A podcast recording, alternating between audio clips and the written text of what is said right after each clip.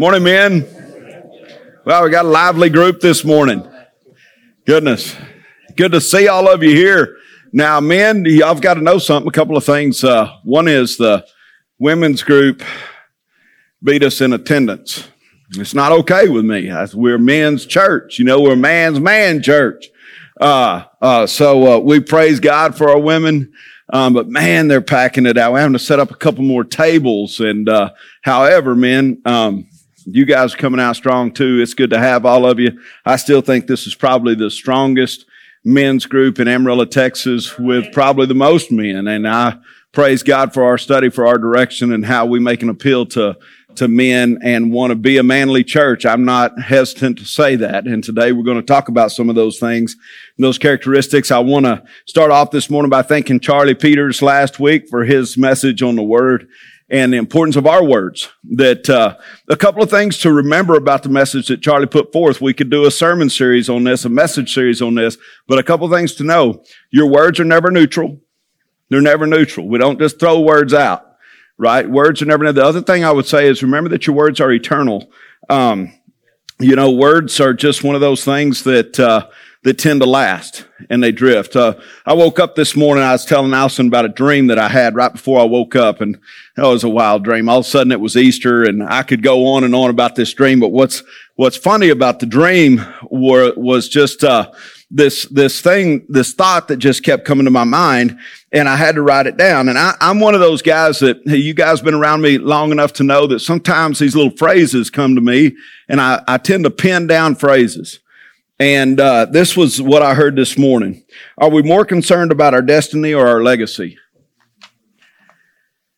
And I think that's very powerful. Uh, I woke up praying over that and said, Lord, why did I hear that? Are we more concerned? Now, let me tell you something about Jesus, because we tend to think it's, it deals more about our destiny. But Jesus was more concerned about his legacy.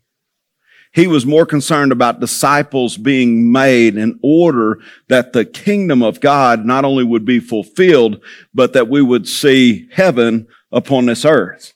And that really happens through his legacy, through who he is. So we need to think on that. So here's the cool thing that I felt like the Lord was speaking to me this morning that when we really get concerned about our legacy, now destiny is important. Don't get me wrong. You don't want to spend eternity in hell. That's not a good place. All right. Uh, we talked about William Booth on Sunday and how what his seminary would look like. We we don't need that. Um, but what I would say is that destiny is very important. And so, men, as we have our faith in Christ Jesus, we're sealed. All right, I'll I'll run with the saints in that. We continue to pursue the Lord and that type of thing. But I would also say our legacy. We've got to be sharing Jesus. Uh, uh, another statement that I made Sunday: when you increase the availability, you increase what? The consumption. Very important. When we increase the availability of Jesus Christ to this world, we increase the consumption. We increase that legacy. So I really felt like the Lord laid that on me and I wanted to share that with you this morning. All right. Your questions are on the tables.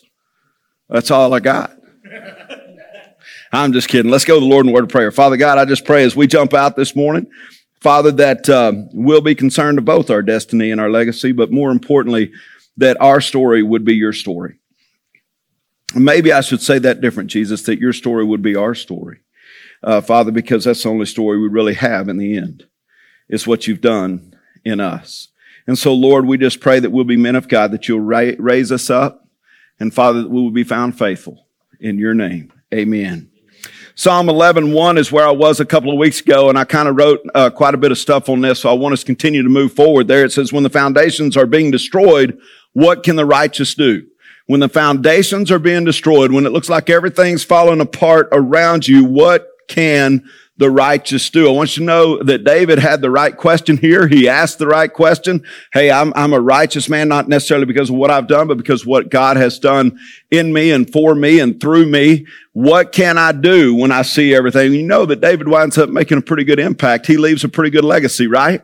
So I, I just want you to think with me for just a moment. There is a $3.5 trillion something another that's about to take place or trying to trying to take place and and it's interesting if you watch this infrastructure package there are some things that kind of come out and you may say curtis why are you going to cover that because i'm going to ask the question are we winning The scripture says the debtor is a slave to the lender. This is what the scripture says. So let me just give you a couple things that are in this bill. I uh, just want you to know know some things. Um, it, it uh, is set up right now. A hundred million, a hundred billion dollars is designated right now uh, for eight million illegal immigrants to be granted amnesty. That means there's going to be some new voters in the country. Uh, some things will change very, very quickly over that. Um, there are, golly, there's so much in this thing. Um, it further radical radicalizes the abortion agenda. Um, it's looking at putting faith-based schools out of business, and they will no longer uh, be subsidized or be eligible for any types of subsidies from the government if they don't teach the government's um, agenda.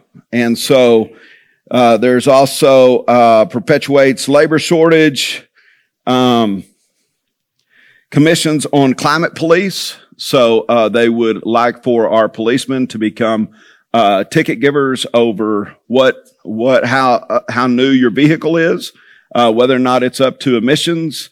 that type of thing. As a matter of fact, it's kind of interesting to me what what took place here a couple of weeks ago. If you noticed, Joe Biden wound up in California to say, hey, all of these, these shipping containers and everything, we're going to find a way to bring them in. We just have a labor shortage. Well, did you notice when he, when he wound up in California? He wound up in California the day after, the day after, uh, DeSantis in Florida said, bring them here. Bring them here. We'll unload every single one of them. We'll come to find out. Yesterday, I had a gentleman stop by my house. He's out of Yuma, Yuma Arizona, uh, yesterday evening, and we visited for quite some time. And he deals with truckers, and he said the problem is any truck that is uh, over the age of like 2012, if it's older than that, uh, it is given a ticket the moment it drives into California because of emissions and it deals with emissions. And because they have tightened down so much on emissions, they're just leaving the ships with the containers out. There's a lot of things. There's a lot of things to consider. And men, if we watch all of this, I'm not trying to, to go towards Democrats, Republicans, or anything else. I'm just trying to say, hey, where's the church amidst all of this? Because we know the truth. The truth is the debtor is is always going to be a slave to the lender. The, the truth is, is that the more in debt the country goes, you, you understand the government has no money but ours. Did you, did you know that? Okay. You need to know that. All right. There's some things we need, and if we look at things, it looks like in many ways we ask the same question that David asked. When the foundations are being destroyed, what can the righteous do? And maybe a better question might have been, what have the righteous failed to do that the foundations have been destroyed? I mentioned that a couple of weeks ago. I told you that I grew up in a school system at Tulia, Texas that taught the three R's, reading, writing, and arithmetic. All right. And, and, and, we didn't have the critical race theory back in the day and all that. By the way, if you're more eligible for a job because of the color of your skin, um, that's a problem. All right. It shouldn't matter.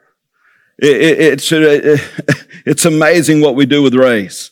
Psalm 11, 1, when the foundations are being destroyed, what can the righteous do? The righteous must know, let me say this, who the enemy is. And this is where we're about to make a turn here.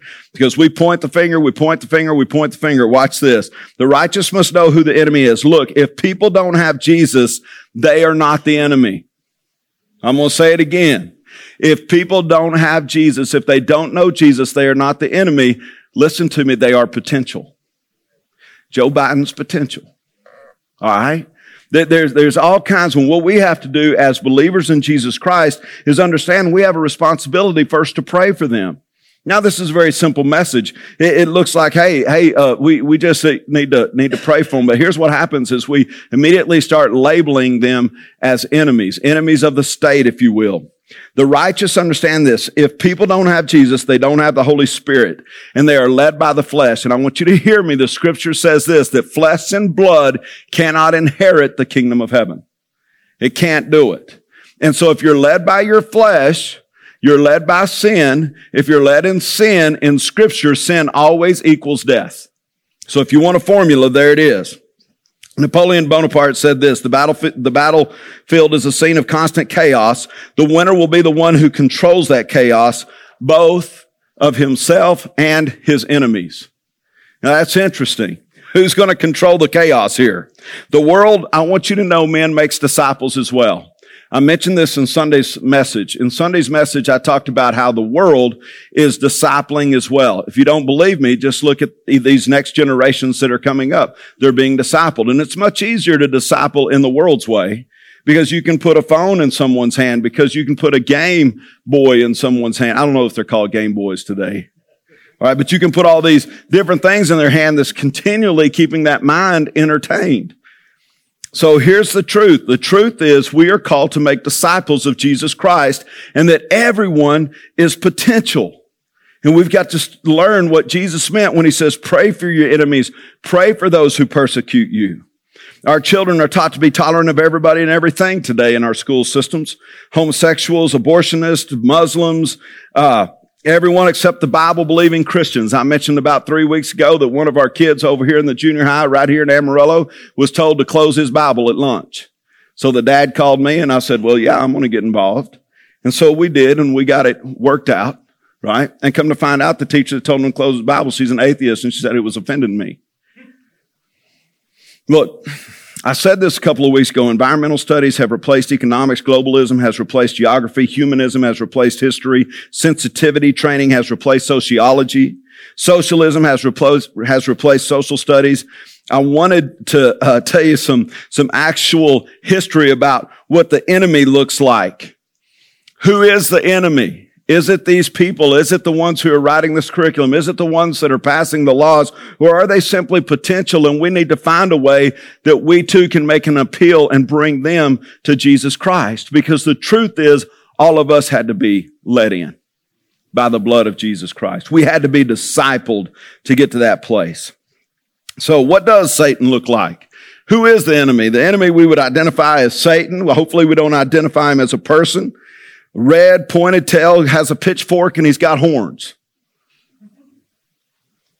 You've seen pictures. so I don't think that's what Satan looks like. As a matter of fact, I want you to see in scripture what Satan looks like, what our enemy looks like. I looked and there before me was a white horse. Its rider held a bow and he was given a crown and he rode out as a conqueror bent on conquest. Revelation chapter 6 verse 2. Now, it's interesting to me because as you read Revelation 6, you're going to see a couple of horses here. You're going to see some things unpacked. Actually, four. But what you'll find is this white horse actually in the Greek is a pale horse. And, and he, and what you'll see Jesus riding is a victor's horse and it's a horse of purity. It's completely white, but they look similar.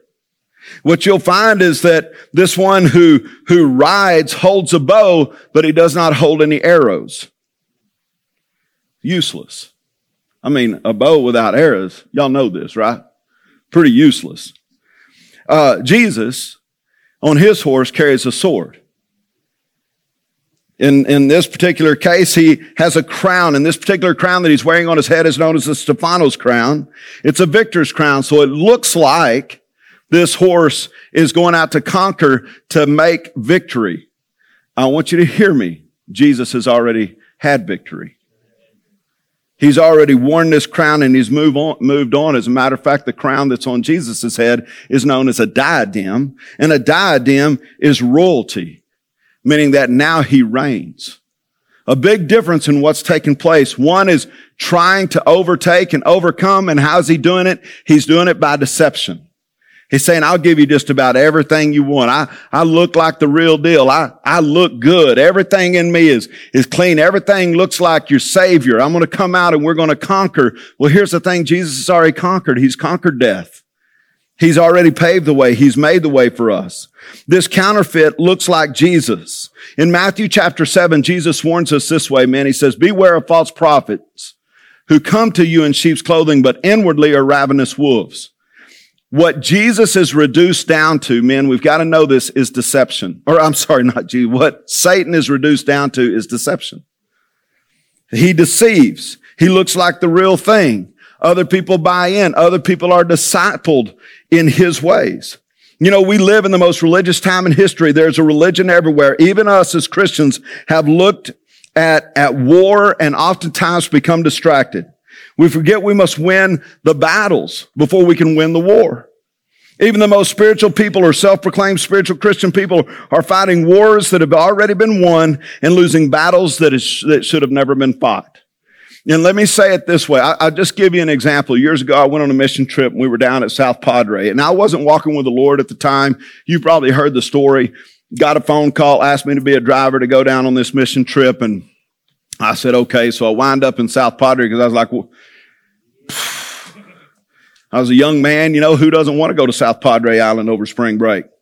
So I wind up down there. I'm around these passionate Christian people. I'm, I'm listening to them, but there was one that really impacted me because every time he prayed, he prayed against Satan. I mean, he went after him. He was in a battle. He, he was fighting and fighting and fighting. And I got to where I like to be around him. He was yelling, screaming, praying and, and really in the battlefield. But, but here's, here's the truth. I mean, he was fighting this war, but he wasn't winning the battle with his girlfriend. Matter of fact, even on the trip, they were trying to find a way that they could sleep together on the uh, in the hotel and and sneaking around and uh, getting in some trouble. And I was like, man, he's sitting here binding Satan and casting Satan out, and he's fighting this huge war out here. And I love to hear him pray, but he's losing this battle. And it confused me a little bit. Had some confusion. You see, sometimes men, as men of God, we, we look at all these things out here that are of a sphere of concern, a $3.5 trillion uh, deal that that uh, infrastructure package, and we're so wrapped up. And I've gone and and tried to read through and try to study and say, what in the world is this going to do to this country? And in the same token, I'm saying I have to ask myself, am I winning my battle? I've got to let it get personal. You see, how's your marriage this morning, man? How's your quiet time with the Lord? How are your kids? Who needs your time, your resources, your prayer, most importantly, your love? Last week, one of you stopped by the church with about three books for me to read, and one of those books that you gave me was Knowing Each of Your Children in an Intimate Way. Powerful book. Just talking about how I can know that the, I, I can't treat them all the same. Jesus can't treat all of us the same, right? I mean, our relationships are different because each child has a different characteristic, different traits. Even though they might have a similar genetic code, they're very, very different.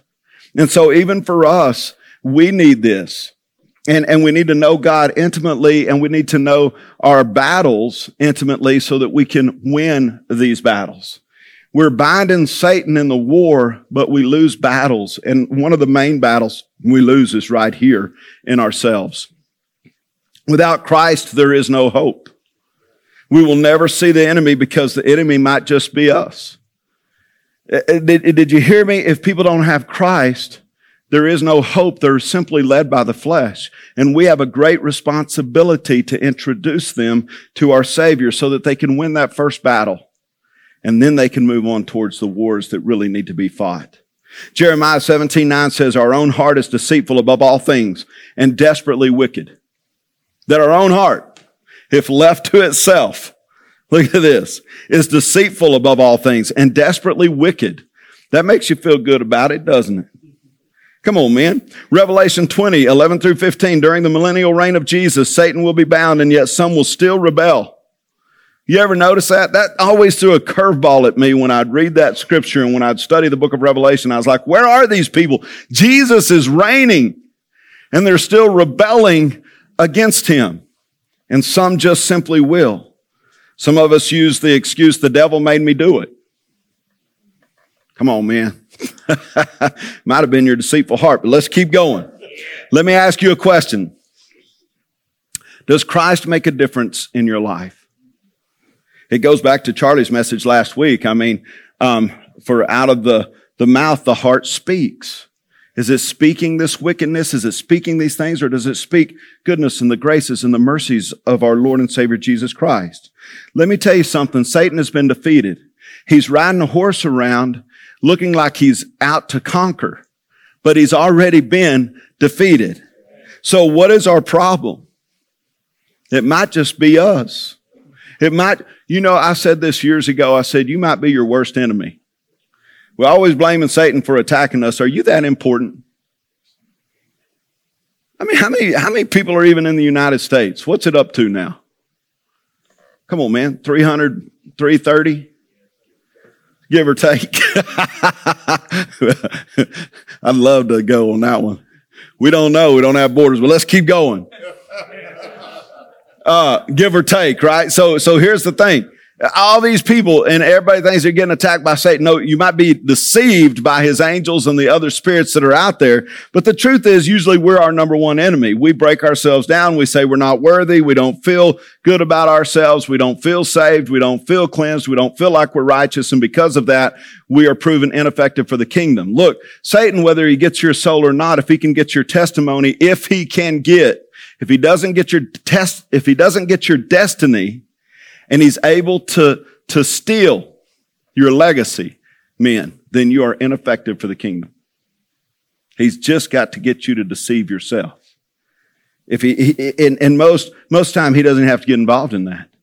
Colossians 2:14 and 15, by canceling the record of debt that stood against us with its legal demands, speaking of Jesus. Watch this. This he set aside, nailing it to the cross. He disarmed the rulers and authorities and put them to open shame by triumphing over them in him. This right here tells me that Christ is victorious and that those who are in him, Christ, uh, Satan has been defeated. Hebrews 2.14, since therefore the children share in flesh and blood, he himself likewise partook of the same things that thought death, that thought death, he might destroy the one whom, who has the power of death, that is the devil. So here he says, uh, that Jesus destroyed the powers of the evil one. Romans 5:17 for if because of one man's trespass death reigned through that one man how much more will those who receive the abundance of grace and the gift of righteousness reign in life through the one man Jesus Christ y'all are going to hear some more about this on Wednesday and Thursday how much more when we walk in Jesus Christ because Satan's been defeated for those who walk in Christ however we still have battles to win man and most of those are right here in ourselves. Even Jesus said, why do you seek, the, seek to get the speck out of your brother's eye when you have a log in your own? Why are you trying to see this big picture out here instead of winning this battle first? Right? Satan is limited to deception. But I want you to hear me. Deception has a great power. The reason why in Revelation we see Satan looking like Jesus is because if he can deceive, he can deceive those and lead them away from their Savior. Deception is powerful. Twist the truth, deceive you to the point of no longer believing, finding ways to lead us astray and disciple us into someone else's teaching or false teachings. So what do we do? Well, men, we have to first identify the enemy. You know, maybe you, a few years ago, uh, we quit identifying the enemy in our in our wars because we didn't want to label anyone. So the government said, "Hey, we don't want to label anyone. We don't want to. T- we don't want to call people terrorists anymore. We don't want to put labels on people." And in, in a way, it sounds really good, but if you don't identify the enemy, it's going to be hard to take him out. Look, if you are a believer in Jesus Christ, Satan is defeated, and he's defeated foe in your life. Sin may be there, right? along with a lack of confidence. But here's, here's the truth. Believe what the scripture says about who you are being an overcomer in Christ. And as you believe that, begin then to name your challenges, name your enemies, get others to hear you name them. That's called accountability, right? It's, it's, it's the greatness of a battle buddy that we have the opportunity to say, you know what? I struggle with sexual addiction. I struggle with um, alcohol. I struggle with, it, it, may not even go that far. I struggle with um, um, bad words. I struggle with um, bad thoughts. I, I, I, struggle with anger. Probably one of the biggest ones that's out there. I struggle with anger. Um, all of those things, guys, here's the thing. Learn to identify your personal enemy and get a battle buddy in there to help you with it. And when you name your enemies, here's, here's the cool thing alcohol, pornography, pride, lewd behavior, anger, frustration. Get your band of brothers to help you and then begin to send rounds down range. Ask your brothers, did you pray for me today? It's called accountability. It's, it's okay for you to say, Hey, you know, I sent you a list last week. I just want to make sure you're praying over that list for me because I need help. I need your strength. And when you do this and you send rounds down range, here's what's, what happens. You become proactive, not reactive. Do you know we get really defensive when we're reactive? That's when we tend to lose our tempers. When someone confronts us because we've not been proactive in the way we've thought and the way that we're supposed to be. See, with all prayer and petition is what the, what the apostle Paul says. With all prayer and petition, pray at all times in the spirit. And with this in view, be on the alert with perseverance and petition for all the saints. Next week, I'm going to talk to you about the importance of walking in the spirit. See, we have an expectation of those who don't walk in the spirit to lead us correctly, even in our governmental ways. How can they? How can they? I believe it's our responsibility to win our battles. And as we do, God does spiritually promote and we become men of influence. And when we become men of influence, I'm telling you, we'll change this country. Because here's the truth everyone's being discipled, but not everyone's being led by the Spirit or walking in the Spirit. We'll get to that next week. Join me in a word of prayer. You got questions on your desk. Father God, I thank you for this morning. I thank you, Father, for what you teach us, how you teach us, how you grow us up. Father, I pray that as we look at the foundations, Lord, that we look at the foundations that built us first. Father, your word says that Jesus Christ is the cornerstone, the very foundation. And so, God, we just pray that we'll be men of the Spirit. And Father, we won't see others that don't know you as enemies, but we'll see them as potential. And Father, that you'll give us a way of persuasion in their life to bring them to be led by your Spirit. Then we can have the expectation that they would lead and lead well. Father, uh, Blessed is the nation, is what your word says. Blessed is the nation whose God is the Lord, and that is you, Lord. We bless you and we ask you to bless us in Jesus' name. Amen.